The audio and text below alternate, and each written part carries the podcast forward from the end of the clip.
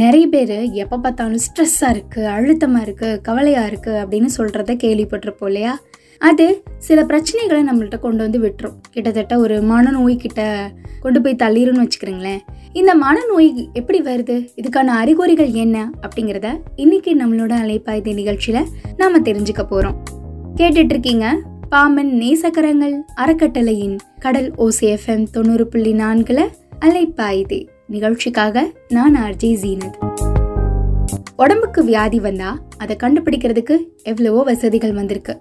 உடம்புக்குள்ள என்ன எங்க கோளாறுங்கிறத வெளியில இருந்தே நம்ம பாத்துக்கலாம் ஆனா மனசுக்கு வியாதி வந்தா அதை கண்டுபிடிக்கிறதுக்கு அதிகமான சாமர்த்தியம் வேணும். கண்டிப்பா வேணும். என்ன? உடம்புல ஒரு வியாதி இருக்குன்னா அது வியாதி இருக்கிறவரே சொல்லிடுவாரு எனக்கு வயிறு வலிக்குது கால் வலிக்குது தலை வலிக்குது அப்படின்னு. ஆனா மனசுல வியாதி இருக்கிறவங்க சார் எனக்கு மனநோய் வந்திருக்கு. பார்த்து சரி பண்ணுங்க அப்படின்னு சொல்லிட்டுலாம் இருக்க மாட்டாருங்க. பக்கத்தில் இருக்கிறவங்க தான் அதை கவனிச்சு பார்த்து கண்டுபிடிக்கணும். ஆள் ஒரு மாதிரியா இருக்காரே என்னவா இருக்கும்? அப்படின்னு அக்கறையா கவனிக்கணும். மனநோய்க்கு சில அறிகுறிகள்லாம் உண்டு. மனநோய்க்கான அறிகுறிகள் என்ன அப்படிங்கறத இப்ப நம்ம தெரிஞ்சுட்டு இருக்கோம் இல்லையா? அதை தெரிஞ்சு வச்சுக்கிட்டோம்னா அடுத்தவங்கள கவனிச்சு பாக்குறதுக்கு நம்மளுக்கு கொஞ்சம் வசதியா இருக்குங்க. அது மட்டும் இல்லாம ஆரம்பத்திலே கண்டுபிடிச்சு அதுக்கு தகுந்த மாதிரி நம்ம வைத்தியமும் பண்ணி குணப்படுத்தலாம். அதுக்கு முதல் அறிகுறி என்னன்னா தூக்கம் வராம இருக்கிறது தான் உறக்கமின்மை மன உளைச்சல் மன இறுக்கம் கவலை இது எல்லாம் தூக்கம் வராம இருக்கிறதுக்கு காரணம். இதனால என்ன ஆயிடுது? நரம்பு தளர்ச்சி வந்துடுது. எதுக்கெடுத்தாலும் திடீர்னு கோபம் எரிஞ்சு விழுறது வேலை செய்யறதுல ஒரு உற்சாகம் இல்லாம இருக்கிறது இதெல்லாம் வந்துடும். சில பேர் திருப்பி திருப்பி ஒரே காரியத்தை செஞ்சுட்டு இருப்பாங்க உதாரணத்துக்கு கை சுத்தமா இல்லைன்னு நினைச்சிட்டு ஒருவன் திருப்பி திருப்பி கை கழுவிக்கிட்டே இருப்பான். அவனுக்கே கூட தெரியும் என்ன இது? இப்படி இருக்கு? அப்படின்னு. இருந்தாலும் அதை விட முடியாம ஒரு வகையான தவிப்புக்கு உள்ளாயிட்டே இருப்பாரு. நாம எதுக்கும் லாயக்கு இல்லாதவங்க அப்படிங்கிற ஒரு விரக்தி எண்ணம் அதிகமாகி கவலைப்பட ஆரம்பிக்கிறது பாருங்க. அதுவே ஒரு ஆரம்ப அறிகுறி தான் இன்னும் இது மாதிரியான அறிகுறிகள் இருக்குது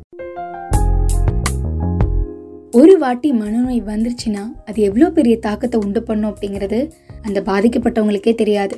ஸோ சுத்தே இருக்கிறவங்க அந்த பாதிக்கப்பட்டவரை கொஞ்சம் கவனமாக கொஞ்சம் கேரிங்காக பார்த்துக்கோங்க. சரியா? ஏன்னா நான் ஏற்கனவே சொன்னேன் இல்லையா? கை சுத்தமாக இல்லைன்னு திரும்பி திரும்பி கழுவுறதா இருக்கட்டும் நம்ம எதுக்குமே லாயக்கு இல்லை அப்படிங்கிற ஒரு கவலையாக இருக்கட்டும். சில பேர் குடும்பம் விட்டு நண்பர்களை விட்டு விலகி தனியாக இருக்கிறதுல ஆர்வம் காட்டுவாங்க. இது கூட மனநோயோட ஆரம்ப நிலையாக இருக்கலாம். கவனமாக பார்த்துக்கணும்.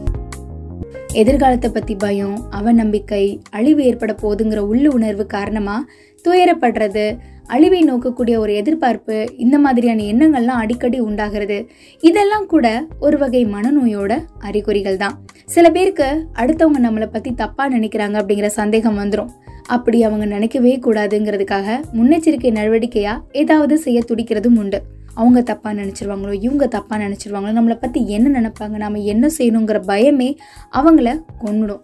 சில பேர் எப்படின்னா பிரச்சனைகளை சமாளிக்கிறதுக்கும் தவறுகளை மறைக்கிறதுக்கும் தனக்கு இல்லாத நோய்களை இருக்கிறதா சொல்லிக்கிட்டு மற்றவங்களோட அனுதாபத்தை பெற முயற்சி பண்ணுறது உண்டு. அதை பெருசுப்படுத்தி மன எழுச்சியோட வெளிப்படுத்துறது இது எல்லாமே ஹிஸ்டீரியா அப்படின்னு சொல்லக்கூடிய நோயோட அறிகுறி. சில பேருக்கு தன்னிலையை வெளிப்படுத்த முடியாது. எதிலையுமே ஆர்வம் இருக்காது. அளவுக்கு அதிகமாக பணிவாக நடந்துக்குவாங்க. இது கூட இன்னொரு மனநோயோட அறிகுறி தான். அர்த்தம் இல்லாம பயப்படுறது ஆட்டி படைக்கிற எண்ணங்கள்ல இருந்து விடுதலை பெற முடியாம போயிடுறது இதுவும் அதுக்கு அறிகுறி தான். இன்னொரு வகையான மனநோயும் உண்டு. சில பேர் இருப்பாங்க. நான் ஏற்கனவே சொன்னேன் இல்லையா? அதாவது எதுலையுமே வந்து ஆர்வம் இல்லாம இருப்பாங்க. தன்னை மட்டும் தனியாக வச்சுக்கணும் அப்படின்னு நினைப்பாங்க. யாருடைய அனுதாபத்தை பெறணுங்கிறதுக்காண்டி இல்லாத ஒரு நோயை புதுசாக உருவாக்கி எனக்கு அந்த நோய் இருக்குது இந்த அஜித் படத்தில் கூட அந்த ஹீரோயின் வந்து எனக்கு வந்து கேன்சர் இருக்குது அப்படின்னு சொல்லி நடிக்கும். அதே மாதிரி மருதமலை படத்தில் கூட வடிவேலு அந்த பொண்ணு நிலாங்கிற ஒரு ஹீரோயின் இருக்கு இல்லையா? அது கூட இப்படித்தான் பண்ணும். எனக்கு வந்து கேன்சர் இருக்குது நான் இன்னும் ஒரு மாதத்தில் இறந்துருவேன் அப்படின்னு சொல்லிட்டு. அதே மாதிரி இது எல்லாமே வந்து ஒருத்தவங்களோட அனுதாபத்தை பெறதுக்காக அவங்களா உருவாக்குற நோய்கள். இதுக்கு பேர் தான் ஹிஸ்டீரியா அப்படிங்கிற நோய். சரியா? ஸோ இந்த மாதிரி இன்னொரு வகையான மனநோயின்னு சொன்னேன் இல்லையா? அது என்னங்கிறத இப்போ நம்ம தெரிஞ்சுக்க போகிறோம் அதாவது அளவுக்கு அதிகமான கவனத்தோட திட்டத்தை தீட்டுறது. செயல்களை செய்யறதுல அதிகமான தீவிரத்தை காட்டுறது.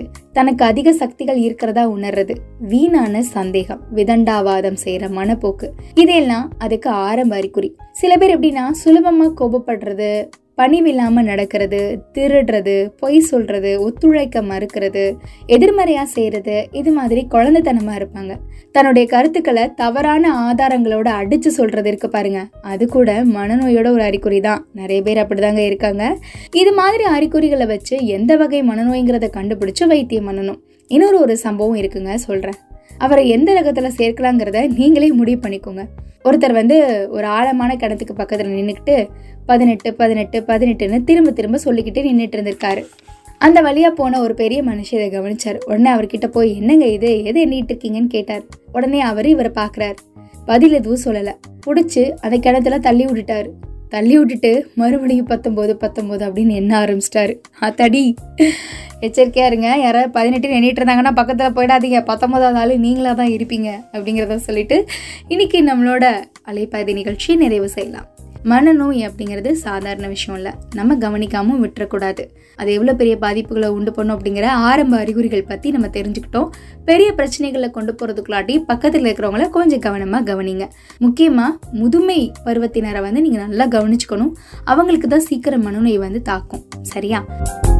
சரி இன்னைக்கு கண்டிப்பாக உங்களுக்கு பிடிச்சிருக்கும்னு நினைக்கிறேன். நம்ம அலைப்பாதி நிகழ்ச்சி. மீண்டும் அடுத்த அலைப்பாதி நிகழ்ச்சியில் சந்திக்கும் வரை உங்களிடமிருந்து விடைபெறுவது நான் அஜய் ஜீனத். தொடர்ந்து இணைஞ்சிருங்க. இது நம்ம கடல் ஓசிஎஃப்எம் தொண்ணூறு புள்ளி நான்கு.